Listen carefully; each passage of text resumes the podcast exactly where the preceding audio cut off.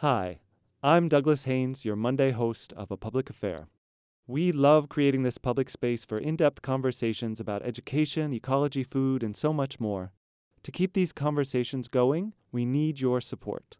Go to wortfm.org slash donate. Thank you.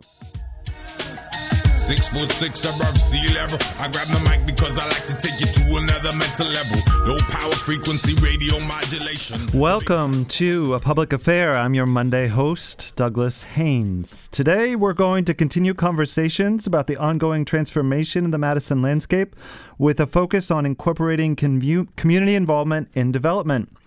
In September, residents from 48 townhouses in the Bayview community along West Washington Avenue in Madison moved into 48 new apartments.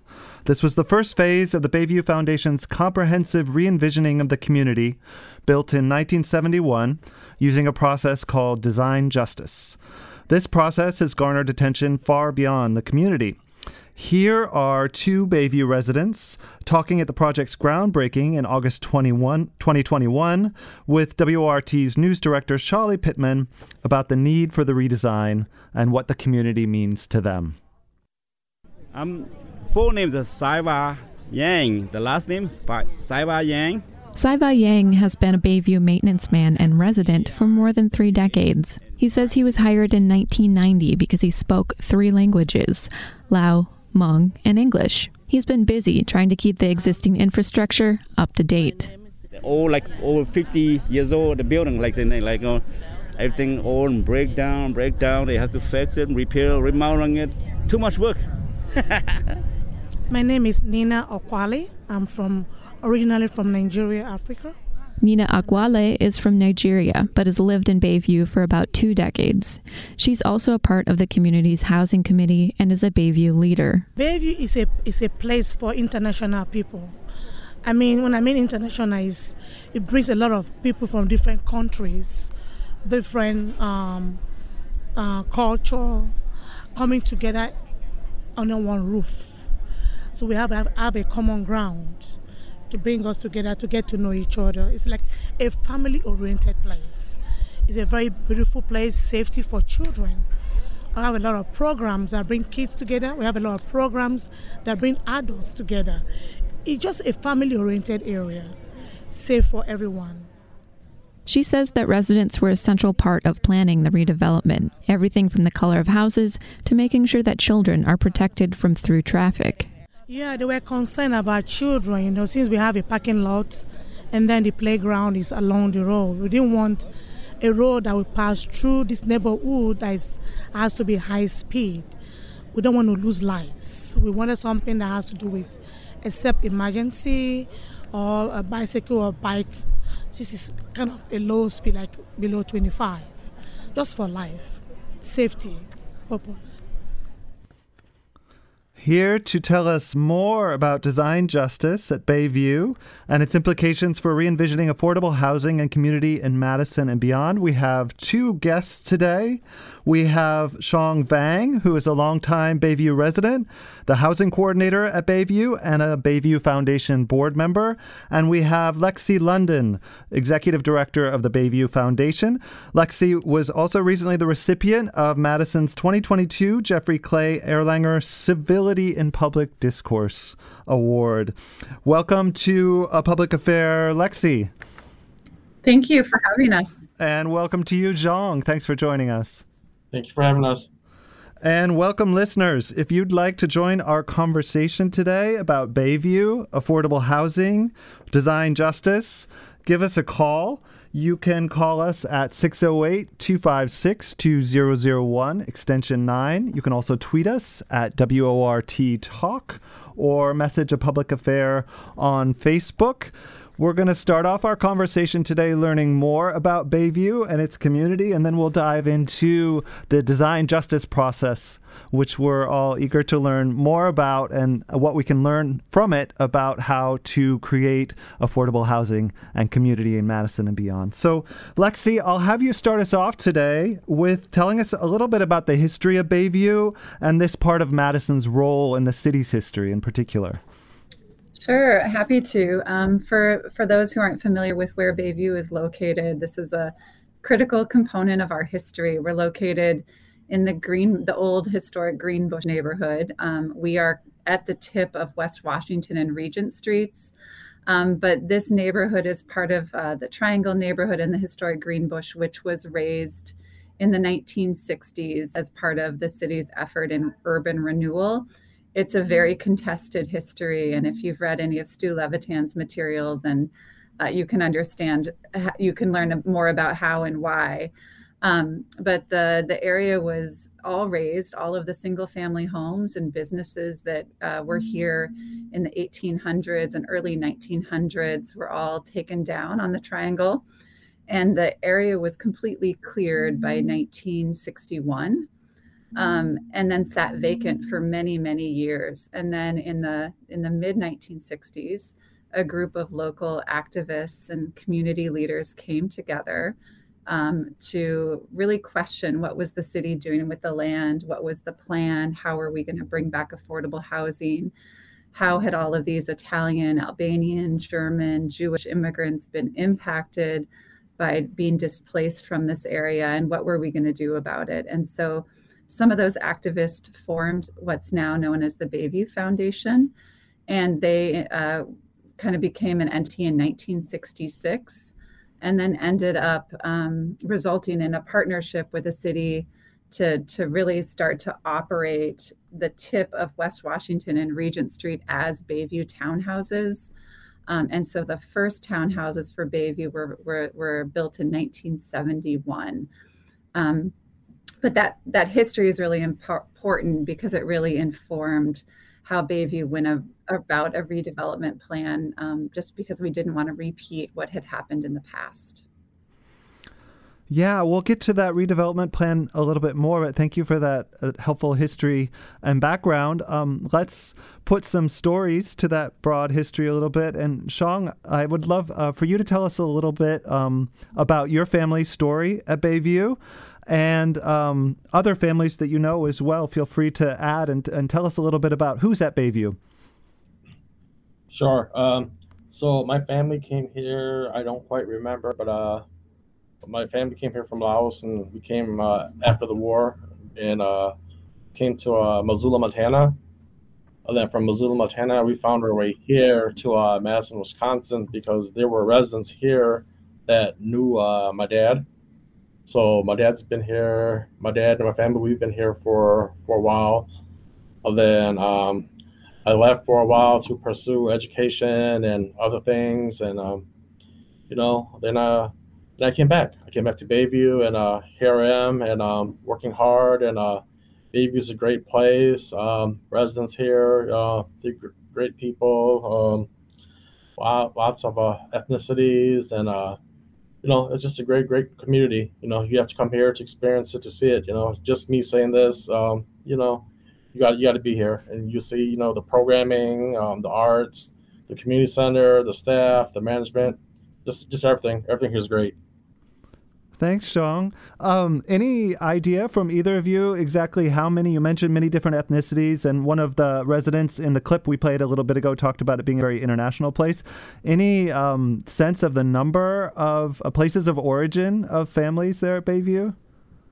I would say at least 15 to 20 different places of origin. We have families from South America, we have families from all different parts of Africa, but primarily West Africa, um, Southeast Asia, Laotian, Cambodian, Hmong, Vietnamese families, um, one Native American family, African American families. So it's very diverse. We estimate that about 12 different languages are spoken by the various residents of, of Bayview. Wow, it's hard to imagine another place in Madison, uh, such a small place, compact place where you could hear that many languages as you're going about your your daily life.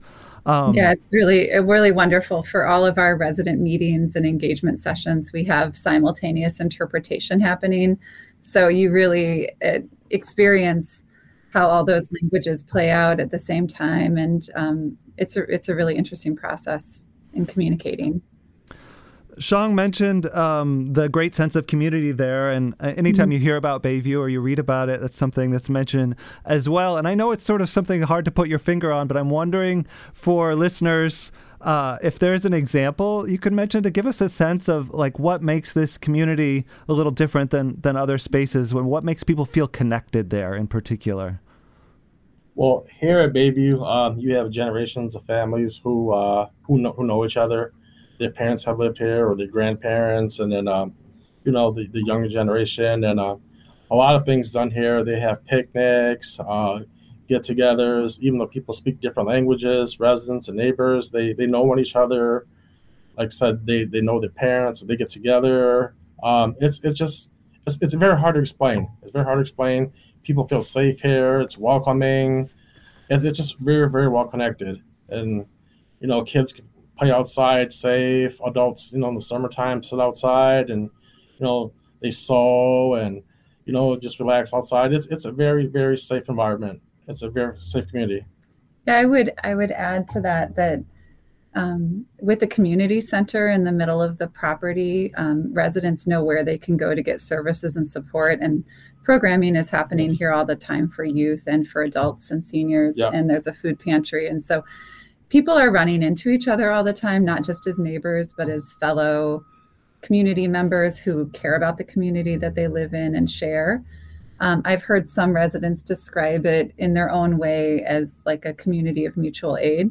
So if somebody sees someone struggling with getting groceries out of their trunk of their car, there's often somebody walking by that will say, Oh, can I help you? Um, the kids in programming they know each other so yeah. well because of um, having been in program together for so long that the community center is kind of like an extension of a living space. It's kind of a living living room. Um, and they know what each other likes doesn't like like they know each other's personalities so well. And so if there's one child who needs extra support um, all the other kids are aware of that and offer up ways to support that child. It's um, it's it's sort of like a sibling. I think they treat each other as siblings or as extended family members, um, and they look out for each other. Yes, yeah. It's not to say it's not perfect. I mean, it's it's not always perfect. Um, there's definitely some tensions here and there, but I think on the whole, residents feel like they belong here. They feel like management cares about what they have to say, and they feel that the diversity is a real rich asset in the community at large. You're listening to A Public Affair on WORT 89.9 FM, Madison's community sponsored radio. My name is Douglas Haynes, and today I'm talking with Lexi London, Executive Director of the Bayview Foundation, and Xong Vang, Housing Coordinator and Bayview resident and Bayview Foundation board member. We're talking about what's happening at Bayview in terms of the redesign there and design justice and affordable housing here in Madison and beyond more broadly. We'd love for you to join in with questions, experiences. Uh, you can give us a call at 608 256 2001, extension 9. You can also tweet us at WORT Talk or message a public affair on Facebook. So I'm going to pick up right where we left off there. You were given this beautiful description of the community, and I imagine um, when people thought started thinking about redesigning the community, there might have been some trepidation about, well, we have a great thing going here in terms of uh, a connected community. What um, are the concerns that people had when it was brought up that we're going to change things here at Bayview. Um, did, did how did people begin with that process? Um, we we had been hearing from residents for a long time that things were deteriorating in their physical environments in their homes, and so we knew of issues with windows leaking and, and cold air coming in in the winter. Um, we were aware of plumbing issues that that weren't getting any better. So we were aware of, uh, as Sai Wa mentioned in the intro, we were aware of lots of different issues with the housing, and we knew that lots of repairs needed to be made. And so, um, residents for a long time, even prior to me coming on board, were interested in a redevelopment. Yes. Like mm-hmm. I, we hear from residents, long-term yeah. residents that are just like, we've been waiting for it to happen and now it's finally happening and they're delighted that they're alive to see it yeah. happening um, because the buildings are 50 years old and just in need of repair. And so we did a capital needs assessment in about 2017 with an architect and determined that it just wasn't financially feasible to try to rehab the current buildings um, and the current footprint. Like they're they're not physically accessible, and the extent of rehab you'd have to do was just cost prohibitive. And so at that point in 2017, we knew that it was going to be a complete rebuild, taking all of the current buildings down, including the community center, and reconstructing all new housing and all new community center program spaces. So we started to have that conversation early on with residents so that they were very informed, knowing that this wasn't going to be a rehab, that there's a difference between a rehab and a reconstruction, and this was going to be a full reconstruction. But Xong can talk about some of the residents, what they've shared with you about sure. their feelings about it. Sure. Yeah, a lot of longtime residents, current residents, they're, they're, they're very happy. They're very excited for the, the redevelopment.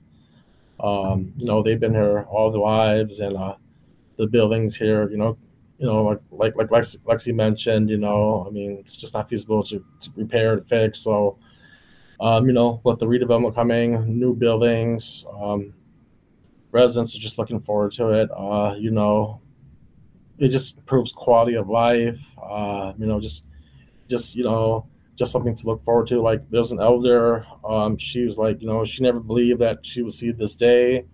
Um, it's been mentioned before, but then um, here it is. It's actually happening, and she's so excited to move in in uh, October, and and you know, it's just um, it's just great. You know, new buildings. Uh, new services, uh, new programs with the new community center, and uh, you know, it, it's it's going to improve the community overall.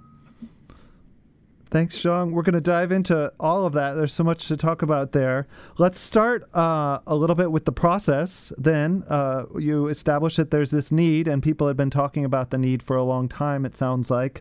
Um, you came up with this idea, as you mentioned at the outset, Lexi, of having a different kind of development mm-hmm. here than happened back in the late 60s. Um, how did you uh, bring people together to begin this process? And, and how did you stumble upon the idea of design justice? And what did that come to mean for the community?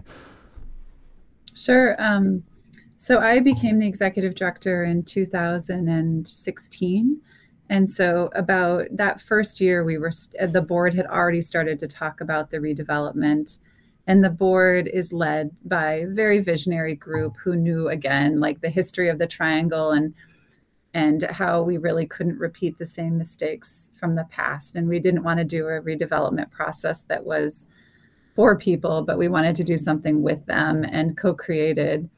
Um, and then I, I have a very different background. My background isn't in development. My background is in uh, nonprofit work, primarily education with youth and arts and community art building. And so I have a very different perspective. And so that kind of unleashed me from and and from a process that might typically be put forward with a, a redevelopment planning process.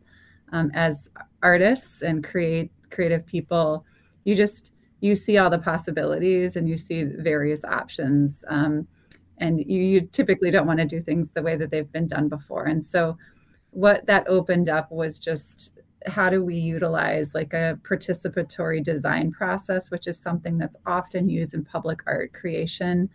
Um, how do you do that participatory process when it comes to a, a redevelopment and a massive planning process? And what you do is you, you just start with the residents. So you start with the people who will actually be impacted by the redevelopment. Um, and then to do a thorough assessment and, and to thoroughly involve them, you have to create a structure. And so we ended up getting some support from the city of Madison for a planning process that we then designed and implemented.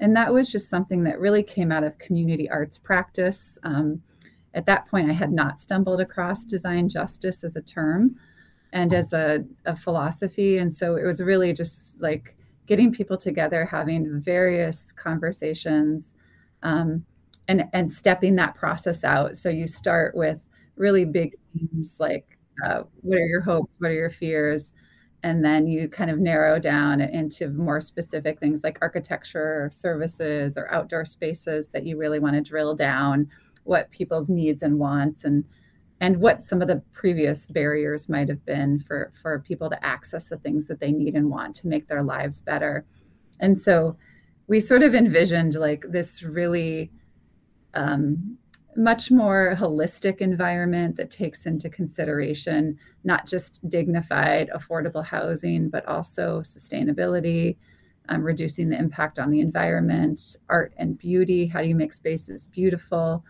Um, and just um, green and, and equity and social justice. So those were kind of the pillars that like that this plan developed out of. And then we just did about a year's worth of community engagement with residents um, at that point, Xong was on the housing committee and hired as um, a resident who then interviewed other residents. So we did we did meetings, we did focus groups, we did interviews by language. Yeah. So Xong was one of those um, residents who led that effort. Yeah. Do you remember that? Yeah, surveys. yeah, surveys. Yeah, going door to door. Yeah, it was exciting. Yeah, yeah, it was great. Yeah. Could that you tell us more about that process, Xong? What was it like to go door to door and, and talk to people, and, and what did they have to say? It was it was very exciting, you know, going door to door. I mean, at first it was a little nerve nerve wracking, you know, but uh, you know, seeing what seeing what people thought, you know, uh, choices of colors from bricks to exterior materials to inner materials to basements and you know everything. You know, it was great. You know, just just get people's input and uh, you know, collecting all the data and getting it together and reviewing it. It, it, it was great. It was great. It, it, it, actually was a great learning experience.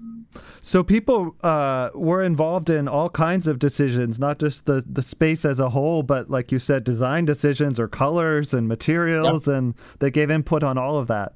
Mm-hmm. Yeah, we started the design justice process specifically when it came to like physical design and architecture issues because we didn't want the building's architecture just to reflect what you're what might be kind of the, the common architecture that you see for affordable housing we wanted the, the architecture and the physical environment to reflect a, a variety of right a variety of values and aesthetics that were rooted in different things than just kind of what mainstream western affordable housing design is looking like today and so that's when we initiated the design justice process. And the where I heard about that that um, philosophy was from Bryan Lee. He works at a nonprofit. He's architecture urban planner in uh, Louisiana, and he was the keynote presenter at um, something that the Madison Community Foundation put together many years ago. With I think it was with Downtown Madison as well, and he was a keynote there. And so he was speaking, and he used the term design justice and was talking about projects that he'd done in New Orleans with disenfranchised populations. And I was just sitting there thinking, oh my God, that's what we've been doing. We've been doing design justice. Um, I've just been calling it participatory design, but really that's that's what it is. The same principles apply, which basically is including the people who've been left out of decisions uh, who've been who will be impacted the most by decisions in the actual planning process and so kind of it put a name to something that we had been doing which was really exciting to be able to to connect with that movement and then we put together a cohort of residents and arch and our architecture team to actually come up with design like review the architectural designs of the buildings and the colors and the yeah the windows yep. and the porches and things like that yep. is what we talked about. We talked about what is healing. You know, there have been so many wrongs and so many injustices perpetrated on this land, um, perpetrated toward people of color who live here, and how can the physical environment and housing specifically, but the green spaces as well, and the community spaces, how can that, how can those those spaces actually be playing a role in helping with healing some of the injustices um, from the past. We can't change them, but what can we do to um, make things better for the next generation? So you've got one uh, beautiful building standing there now, and another one in progress, right? I think I can even hear some uh, uh, construction machinery in yeah. the background there yeah. nearby. Um, uh, tell us some uh, some concrete examples of what some of those cultural preferences were or healing um, preferences for the physical environment. And they could be really small, even. Just how did they translate into the actual buildings? Those those preferences that people wanted for their living spaces. Yeah. Um, well, there's several. Um, so a lot of people talked about how what is healing to them is access to nature, um, hearing children play and access to spaces for them to garden. Many of Bayview's residents are sustenance gardeners. And so we prioritize green space in the plan. So we pushed all of the parking underground as much as possible. Um, we did go taller with some apartment buildings, but that optimized um, more green space being available for kids to play and residents to garden. So with the new redevelopment, not only will people have spaces in front of their their apartments and their townhouses to garden, but there will be 30 community plots on the periphery of a large green space where kids will play. Um, the playground is now centrally located on Bayview's property. Currently, we don't have a playground, so the kids cross the street to go to a playground that's on CDA property. Um, residents talked about color. They talked about how color sort of brightens their spirits, lifts them up. Residents talked about wanting to come home and feel elevated, to feel at peace from a long day um, at work. And so we actually made the ceilings taller in all of the units. So they're not your typical eight to nine foot, eight foot ceilings. They're more like nine, 10 foot ceilings. And then the windows are much larger, so there's easier access just even in the winter months to more sun more sunlight, more ventilation, the sounds of nature.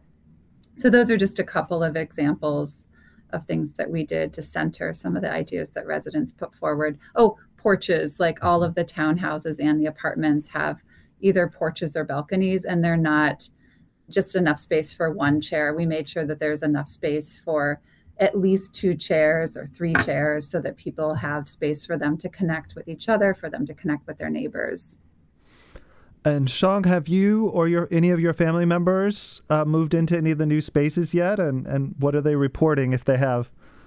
Um, I haven't moved in yet, but uh, my uncle has, and he loves it. Yeah, you know, he has his own washer and dryer, has uh, Wi-Fi.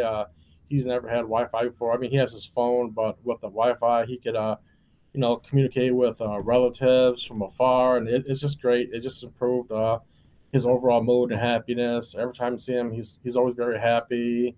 The building's great, you know, parking on the ground, and uh, just a beautiful, beautiful building. Uh, residents are very happy. Th- thanks, thanks for sharing that. Um, I want to just reintroduce you both, and then we'll move a little bit more into um, the project and lessons from it. You're listening to A Public Affair here on WORT 89.9 Madison, and I'm talking today with Lexi London, who is the executive director of the Bayview Foundation, and Xong Vang, who's a longtime Bayview resident, housing coordinator at Bayview, and Bayview Foundation board member. We're talking about uh, Bayview in downtown Madison, design justice, and affordable housing here in Madison. We'd love for you to join our conversation at 608 256 2001, extension 9, if you want to give us a call, and we'll get you on the air with our guests. So, we're um, created this beautiful picture, both of you, of, of what's happening there. Obviously, um, you had to connect the community then to uh, funders and uh, architects and developers. Um, can you tell us a little bit more about that process, Lexi, um, how the project is being funded and who else has been working with you? Sure. Our co developer is Horizon Development Corporation, and Scott Kwasinski is our project manager, and he's been absolutely wonderful to work with. Um, they, as a developer, have been just really, really willing to work with us and support our vision, um, which I think is rare because it was has been a unique vision that had many twists and turns and many different elements um, included. So I really appreciate their willingness to work with us. Um, they are the ones that applied for tax credit funding. So the way that affordable housing is currently created by the US government is through the Section 42 tax um, increment uh, tax um, credit program. And so Bayview applied for tax credits in 2020.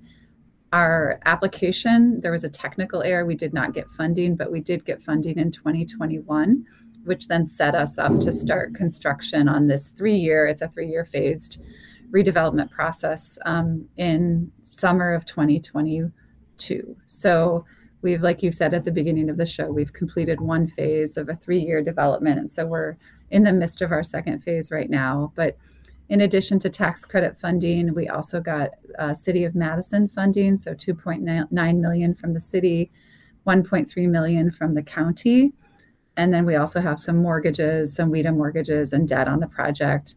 We're also in the middle of a capital campaign to fund the community center because an integral part of this redevelopment process is the housing and the, the community center. And so the community center is going to be double in size. And we um, have a $6 million goal for the community center. We're about um, $1.3 million away from attaining that goal. Um, so that's another piece of the funding picture for the community center specifically. Uh, but all of those things work together. It's pretty complicated um, process of the way that the money plays out, um, especially over the three years, because as we all know, the the cost of supplies, labor shortages has really after post COVID has really impacted construction projects, and so Bayview has not been immune to that. We've seen about a 35% increase from phase one um, into phase two with the cost for construction. So um, we're trying to fill that gap as quickly as possible. Uh, Xong, that um, brings to mind then how this is affecting residents. Uh, are, are residents' costs for housing increasing as a result of this project? Uh, no, no. Resident residents' costs uh, is not increasing. No, it's it's the same. Yep. Okay, um, that's amazing that the the community is able to do this without you know directly impacting the residents in that way. Yeah, we have um, Bayview has a, a Section Eight contract with HUD, and so currently we have 99 housing assistant payments through our HUD contract. And then with the redevelopment, we actually got eight additional HAP payments. So we have 107 total. So the beauty of that is that if people qualify for that subsidy, 30%, they only pay 30% of their income on rent. And Bayview is, um, our contract with HUD is for, for 30 years. And so we are truly, you know, affordable housing committed to not um, having any residents pay additional additional costs, obviously for the redevelopment, but for anything else. You mentioned uh, the community center, Lexi, when you were talking and raising money for the community center. I'd love to hear both of you talk a little bit more about the important role of the community center in the community and what that uh, community center does for the community, both in the past and, and what you're hoping for in the future. Yeah, so uh, the community center, it's a central hub. Everybody comes here, elders, the young, the elders come here. They come and watch movies, do yoga, um, uh, Zoom, uh, Zumba. Is it Zumba? Yeah, Zumba classes. Yeah, Zumba classes. You know, there's cooking classes, food distribution, meal distributions. Um, you know, it's just a great place. People come here and mingle, just just uh, relax. Um, it's a great place. Uh, it's a place where people can see each other after a long day, and um, you know, with the new community center, it's it's going to be even greater. You know, double the space, and we're just really looking forward to it. You know, um, just looking to adding more programs and uh, just just going from there. It's going it's going to be great. Yeah, it. I think that one thing that's wonderful about the center is that the we get a we get a feel for what some of the issues are in the community with residents, like what things they might be struggling with if they're young or if they're older. Um, coming out of COVID, it was a lot of social, social isolation especially with seniors, um, and how do we develop programs to help support them to reconnect with each other? We saw something similar with the middle school population, especially middle school, high school boys were having a harder time re mm-hmm. reconnecting back into yeah. school, reconnecting with their their friends in person. And so staff are able to kind of see what's happening with different populations and try to figure out program solutions that support those things so we can get people the food that they need, not just give them baskets with generic food, but give them baskets of food that's culturally appropriate, help with mental health supports, help to refer people to other other programs um, that they might need help with, like for rent assistance or things like that. So the community center is this space that's just you know within steps from where people live where they know that they can get the support that they need yeah.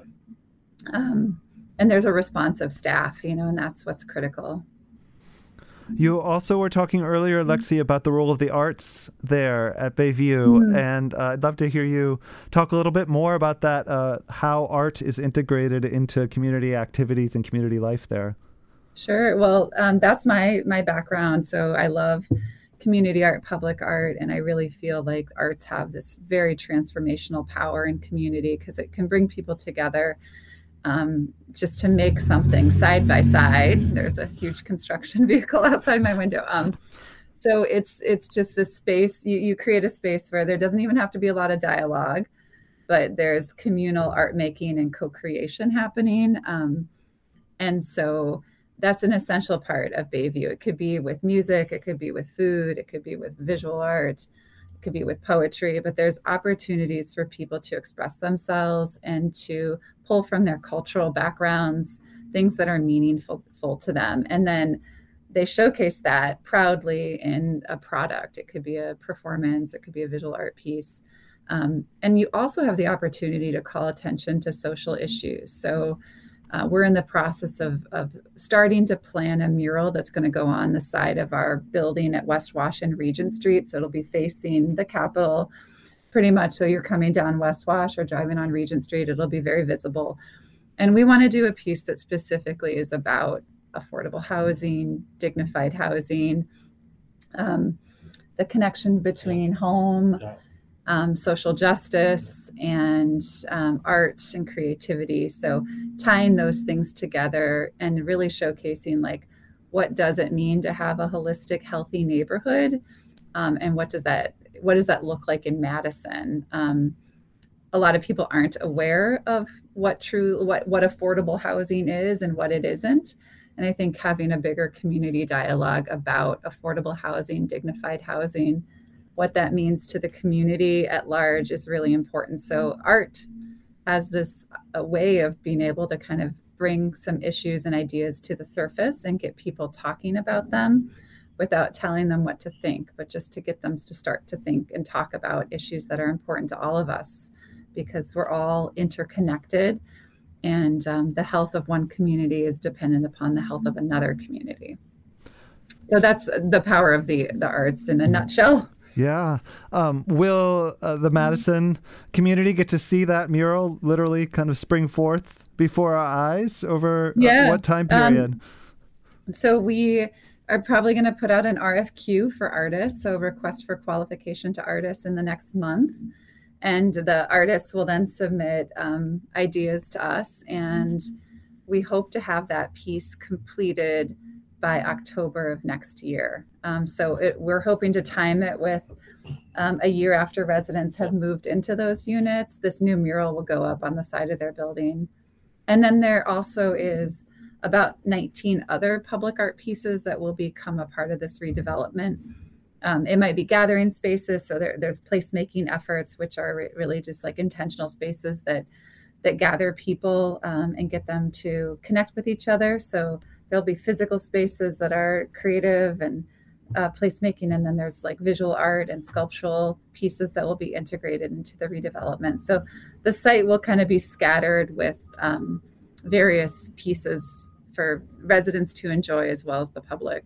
Mm-hmm. Will the public be able to sort of engage with the, the artwork and the gardens eventually? Yeah, yeah, yeah. yeah. Mm-hmm. There's going to be pathways that will be more yeah. clearly delineated for public, yeah, the public to walk through. Obviously, there's semi-private spaces and more private spaces, yeah. but the community center is going to be open to anyone and everyone, not just Bayview residents. Great. You're listening to A Public Affair on WORT 89.9 FM. My name is Douglas Haynes. I'm talking with Lexi London, Executive Director of the Bayview Foundation, and Xong Vang, who is a Bayview resident, a housing coordinator at Bayview. There's still time for you to join our conversation about Bayview, affordable housing, design justice. We're hearing uh, the story of a complete re envisioning of the Bayview community. It's really inspiring, and we'd love to hear your comments. Give us a call at 608 256 2001, extension 9, if you'd like to join the conversation. So, in the time we have left, I'd love to hear uh, a little bit more about both of your insights on what uh, we could all learn in terms of affordable housing and community design from this process so far. I know you're still in the thick of it, but so far, um, what do you see as transferable lessons of the Bayview redesign, both here in Madison or potentially anywhere? You go first? You go first. So, what, what was the question again, Douglas? The- Transferable lessons that could be applied elsewhere about this redesign process. Well, um, wow, it's been a it's been a great, great experience. Yeah, it's a great experience. Um, Bayview, I feel that Bayview will be a great, great uh, role model for other communities to uh, to follow.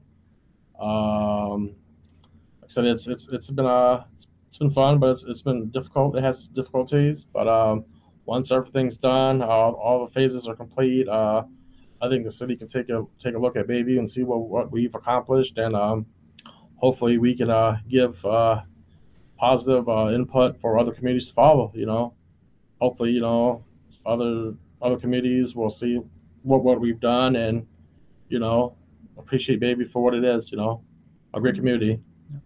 You mentioned difficulties Xong, and uh, we've been talking about all these amazing uh, mm-hmm. things coming to fruition there. But you know, it's important to talk about the difficulties because that's how we learn as well. Uh, yeah. Is there one or are there a couple that come to mind that you know have been real learning processes for either residents in the community or the the broader process? Oh, it's just mostly the planning. You know, the planning and uh, you know, make sure people are ready to move and you know, think things of that nature. But uh for the most part, you know, the building and construction that's smooth, but you know, just just getting people ready because it's it's emotional. They've been here all their lives, 40, 50 years, and to see these buildings go down, it's it's a lot of history. It's a lot of history, and you know, to many who who have never been to Bayview, obviously is red buildings, but to others, it, has been home. It's it's been a place where they can come home every day from work, uh, be safe, relax, enjoy with their families and and you know it's it, it, means a lot to them. So for these buildings to go down, it's a lot of residents were really sad. I'm glad you you mentioned that, Xong. Uh, not just a logistical difficulty to move, right? But as you said, a psychological, emotional sure. difficulty. Um, what what helped with that process? Anything come to mind? Um, I don't have a real good answer for that, but uh, yeah, everybody copes with it differently. Yeah. But uh, we, we we try to offer uh, resources here, and uh, we talk with residents of you know how to uh, you know try to help them cope cope with some of the difficulties. But maybe Lexi can answer that better. Well, I yeah. mean, Xong was really involved in that. He was is one of three housing coordinators, so we we beefed up our housing staff and we had each resident who moved assigned a resident coordinator and that and, and Xong was one of those coordinators and that resident sort of knew who they could go to for questions about moving, packing, scheduling, logistics. Yeah. Mm-hmm. Um, and that was emotional. Like it wasn't just like going in and having a meeting and being like, okay, pack up your boxes by September 15th. You're moving on the 20th. You know, yeah. it was like a back and forth long um, yeah. process that was like emotional for the residents and then obviously emotional for staff too to hold all that energy and history um, a lot of people cried when the old buildings came mm-hmm. down, and like we're well aware of that. It's not just about the new, and even though we did the design justice process, it still is saying goodbye to a part of the history of this land and people people's lives. And so, yeah. making sure you take some time with that, I would say like a lesson learned was probably we needed to do more planning mm-hmm. earlier with residents to prepare them for the moves and residents have a lot of stuff they've accumulated a lot of stuff and so how do we support them with like the logistics of like purging some of those things so that they can move into their apartments and not feel like burdened by a bunch of, of stuff that they don't typically use. Um, but that that yeah. was that was a, that was hard. Yeah. yeah. it was exhausting. I mean, just yeah. absolutely exhausting for staff and residents. Yeah, a lot of residents had to do a second take on the final day of moving. They didn't want to leave. They took videos of the inside and outside, just everything. Took pieces of the the, the mm-hmm. brick building that was knocked down. It's it's just very emotional for residents. You know, it's it's been a great community. You know, now, the past, and the future, it's it's going to be great. You know, you know, it's it's, it's, it's hard to explain. When I say great, you have to come here experience it for yourself. So I, yeah. we did save yeah. bricks though for yeah. people. So we we're gonna do one of those public art pieces related specifically to the Bayview bricks, just oh, to bring. Yeah. And then some of the house numbers too. We're gonna save save some of those so that there can be some of that history and integrated into the new environment. Um, I think just like Bayview takes time. It, Bayview is an organization that cares about people 1st and mm-hmm. so just centering that um, is something that I think could be a lesson learned. Not not not that other entities and developers don't do that, but um, the resident engagement wasn't just a box that was checked. It was like truly embedded in the foundation of yeah. the planning, and it kind of drove a lot of the decisions. And so I think not necessarily like another entity can't like replicate exactly what we did, but there are definitely pieces of it that are easily replicated, um, can be replicated and then scaled up or down based on what the project is. So that's one thing. I would say thinking holistically about neighborhood development. It's not just about building four walls and a roof, it's really about building a community where people feel connected, where people feel safe, where people feel that they can grow their families and thrive and what does that look like it's really the same for all all humans like they, they'll share many of the same values when they talk about home and their community but then how do those values translate into like the physical environment i think that's just lesson learned for other developers and other projects is it's important to translate that and it's important to go back to the community and say okay you told us this this is the design solution that we created. Did we get it right? And so that iterative process is really important. And that's something that Bayview did. So, and, and truly, we wanted the feedback. We didn't just like want to be like, yay, we got it right. We're done. It was really more about like, did we get it right? Did we not get it right? Like, how should we do it differently? And then we, we want to make adjustments. We can't get everything exactly what people want. And so you have to be clear and upfront with people that um, just so that you, you can set their expectations appropriately. But we tried really, really hard to center what the residents needed and wanted in this in the planning of the new yep. Bayview.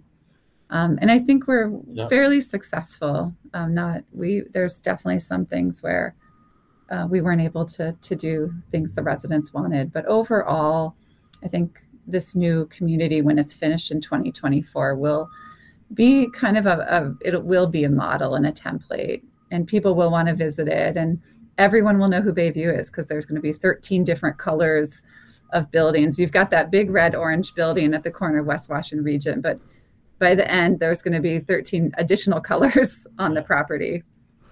I'm glad you, you brought that up because it is hard to tell right now with the big red building and then all this kind of open space with the construction going on, uh, yeah. what what this model is going to look like. Um, so it sounds like it's going to be really colorful. Um, that'll bring me, I think, to one of our last questions, and it's a tricky one, but I think we should we should tackle it, or I would love to get your perspectives on it. This is happening at Bayview while all these luxury apartment buildings are going up, sort of all around you in a way in downtown Madison, right? And I know. Um, central to your mission there is to reduce inequality, reduce racial disparities in housing. Um, what uh, what are the big challenges that you, you see for doing that uh, in the Madison environment right now? And uh, of course, we're not unique. This is happening in cities all across the country. This racial disparity in housing. Uh, how do we how do we tackle that? It's a big question. Have you learned anything about that? Uh, somewhat. I think. I mean, one of our goals here was in in how do we ensure that Bayview remains affordable and truly affordable for people um, who are of low, uh, various economic status, um, people of color living in downtown Madison. So that was extremely critical, like preventing gentrification of the area and ensuring that this property is affordable for years and years and years to come. And so part of the redevelopment, it guarantees that because the housing is higher quality housing. Yes. And we re, you know, we re-upped our contract with HUD. So it guarantees that. I think educating the public about what truly is affordable and um, how the cost of living in Madison, just in general, yeah. everyday life, but specifically in housing, um, has gone up and up and up over the last decade, and how, like, what can we all do as a community to understand that that that issue impacts all of us, and we want we don't want, want there to be as big of a disparity between the people who can afford to live here and the people who can't, either as renters or as owners. So I think having a bigger conversation about affordable housing, because you see projects popping up all over the city on West Wash, on Regents, or on um, East Washington. Um, and, you know, there's a difference between a tax credit project and truly affordable housing projects. And so I don't think everyone understands what what the differences are and how do we as a community support truly affordable housing, which is housing that's at that 30% of people's income level. Yeah, and also the difference, as you've made so clear, both of you in this hour, the difference between putting up a building that's affordable versus creating right. a community that fits in with its environment and a neighborhood and a community that cares about each other. So you've um, provided such great testimony this hour to how you've all have done that uh, at Bayview. So thank you so much for sharing that story and, and your personal stories as well. I've been talking with uh, Lexi London, Executive Director of the Bayview Foundation here in Madison, and Xong Vang, who is a Bayview resident, housing coordinator at Bayview, and board member of the Bayview Foundation. Uh, thank you, Xong, for being with us. Thank you for having me. And thank you, Lexi. Yeah, thank you so much. I've really enjoyed talking to you both today. I'm your host, Douglas Haynes, and I'd like to thank today's engineer, Andrew, producer Jade, and news director Shali. And Shali's previous reporting on Bayview in particular gave us a great basis for this show today. Thank you, listeners, for joining us on a public affair here at WORT 89.9 FM community supported radio in Madison. Stay tuned for Madison Book Beat. Today, hosts Angela Trudell Vasquez and Devin Trudell talk with Ron Czerwien about his book of poems, 100 Umbrellas. Information that would never be reported. Disregard the mainstream, media distorted. We come and listen and support it. Live and direct, we come and never pre-recorded. With information that would never be reported. Disregard the mainstream, media distorted. We come and listen and support it.